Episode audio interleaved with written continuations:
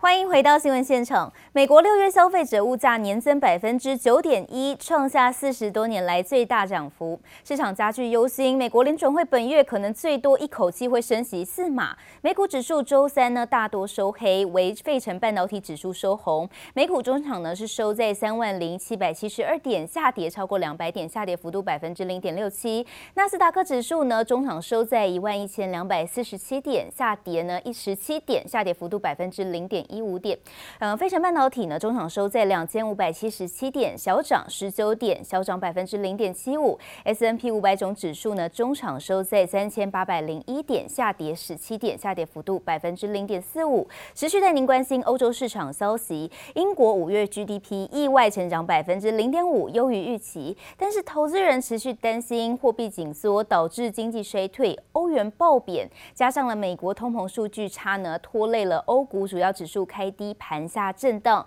尾盘出现一波下杀，目前呢跌幅收敛。欧股中场收在一万两千七百五十六点，下跌一百四十九点，下跌幅度呢超过百分之一。法国股市中场收在六千点，小跌四十三点，小跌百分之零点七三。A hundred basis point um, increase in the Fed funds rate for the next upcoming meeting would show that the Fed is absolutely committed to staying ahead of inflation.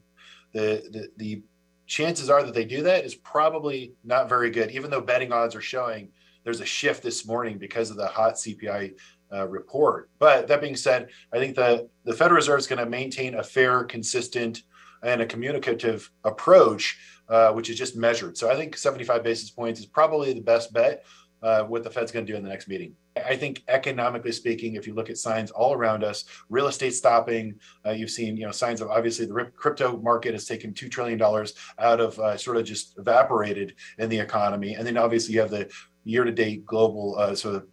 stocks and bond market. So all of this is a negative wealth effect. I think we're you know slowing down one way or another.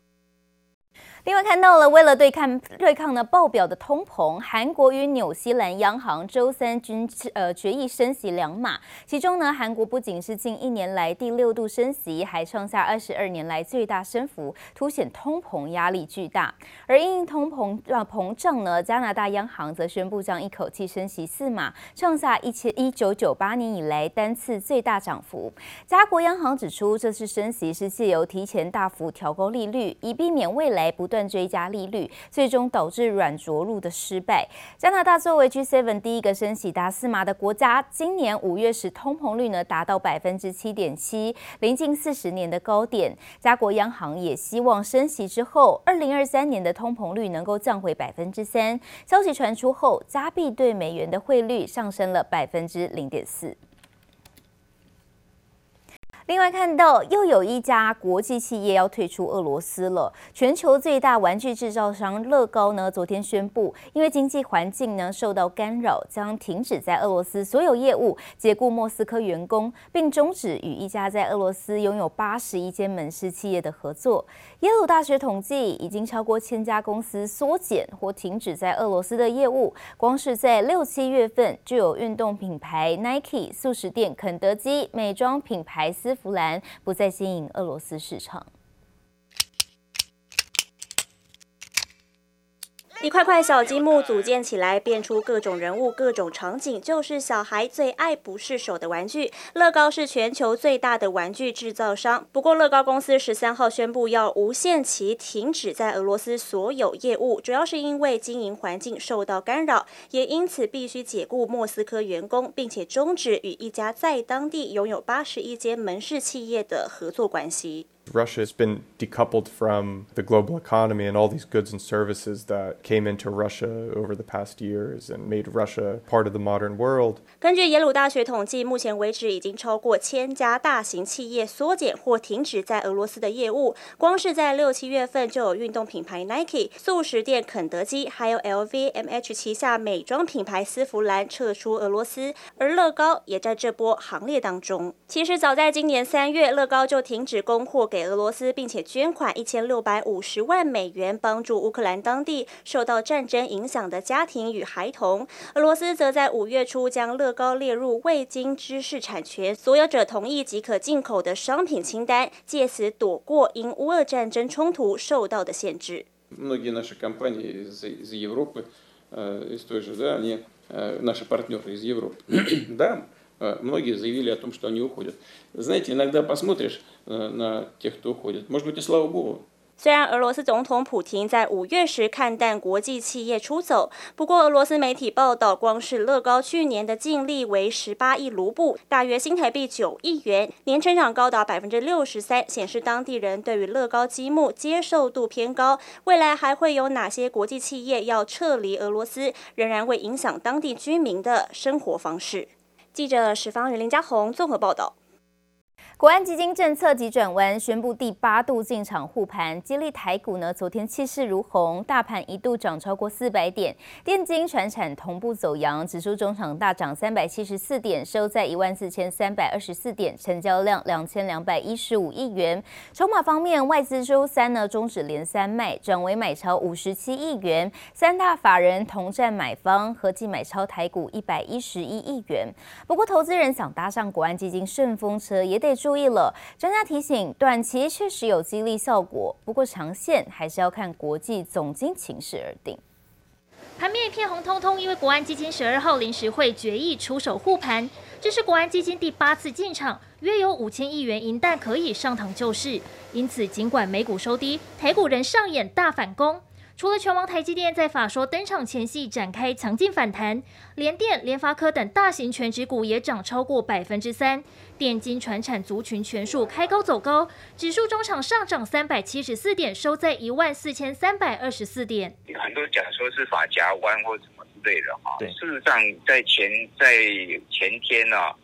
在委员会议的时候，虽然那一天因为当时那一天的只下跌一百多点嘛。那之前两个交易日都上涨嘛，所以那时候还不符合相关进场的条件。第二天其实来讲，那个盘这个恐慌的气氛已经在累积了哈，所以不赶快处理的话，会将来会更难处理。我们会斟酌市场的状况嘛，是啊，比如它已经都全部都上涨了，那那当然就不行。就不一样。国安基金执行秘书阮清华强调，选择在这个时候进场，是为了避免恐慌情绪继续升温。金管会则表示，暂时不会跟进。看到筹码方面，外资周二终止连三卖，转为买超台股五十六点九九亿元。十三号三大法人同占买方，合计买超一百一十一点六六亿元。观察过去七次国安基金进场，投入金额最多的是在两千年网络泡沫时，当时花了一千两百二十七亿元护盘，赚进约两百二十六亿；损益最高的是两千零八年金融海啸，获利约三百一十九亿元。而欧债危机时进场护盘的金额约四百二十四亿。花最少则是在二零二零年三月疫情爆发，只花了七点五七亿，不过也进账了二点五八亿元。至于这次会进场多久、花多少银弹，目前仍是未知数。投资人想搭上顺风车，专家建议可以观察国安基金最近四次都有出手的标的。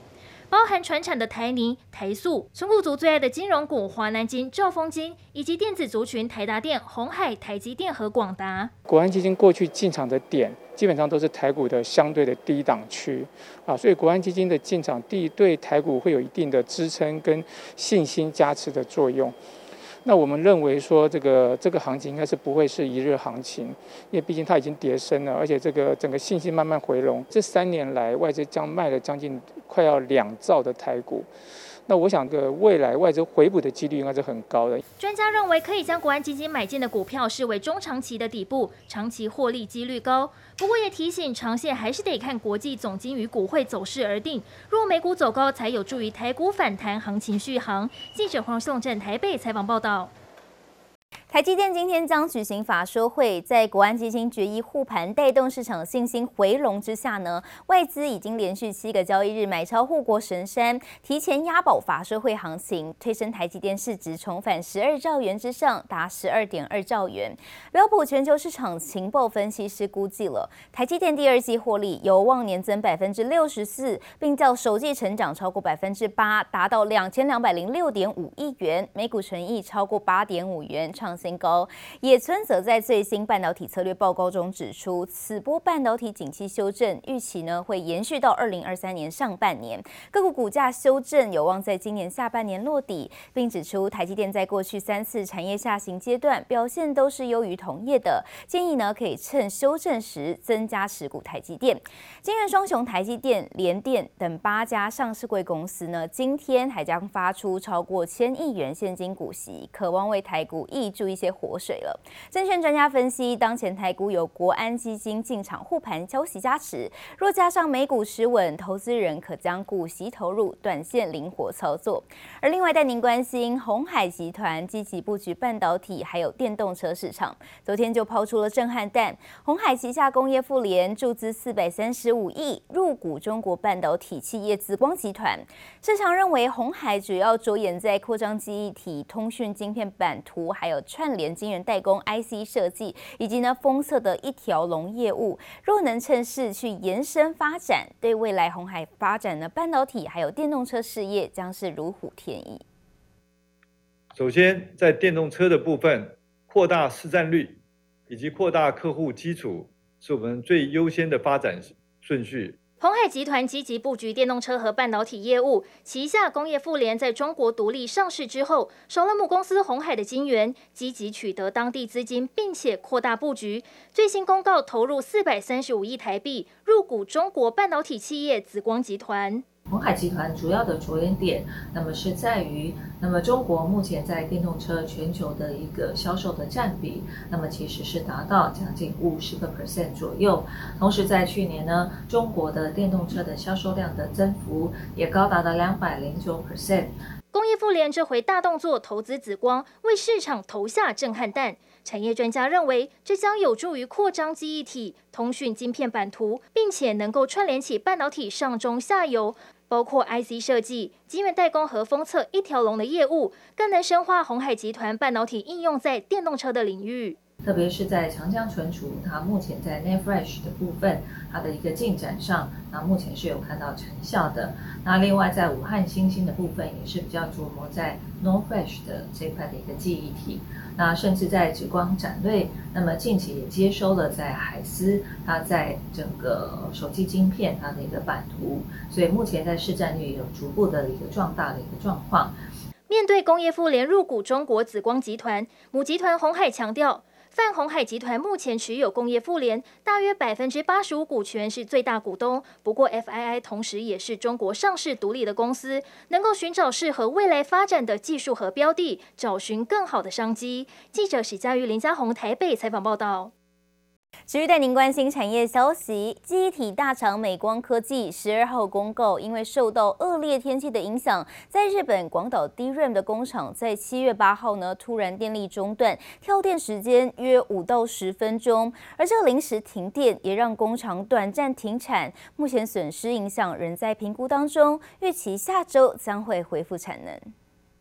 机体大厂美光在十二号公告，位于日本广岛的 DRAM 厂在七月八号发生跳电意外。对此，研调机构 TrendForce 指出，由于跳电发生时，机台也同时启动不断电系统，跳电时间约五到十分钟，受影响的产能有限，且市场需求疲弱。估计这次跳电事件对整体 DRAM 供需市场并不会造成冲击。三星电子 DRAM 业务营收已连两季下滑，且晶圆代工业务与台积电差距也越拉越大。据韩媒报道，三星集团旗下三星证券最新报告中，建议三星需提升晶圆代工领域产品组合多元化，并拆分晶圆代工部门。赴美上市以力拼台积电。系统电受惠蓝牙胎压侦测器储能系统出货旺，自年初以来每月营收年增率皆超过百分之三十五以上。第二季营收八点三七亿元，并看好下半年 IPC 产品出货。不过公司近期公告，董座李义仁申报转让八百张持股，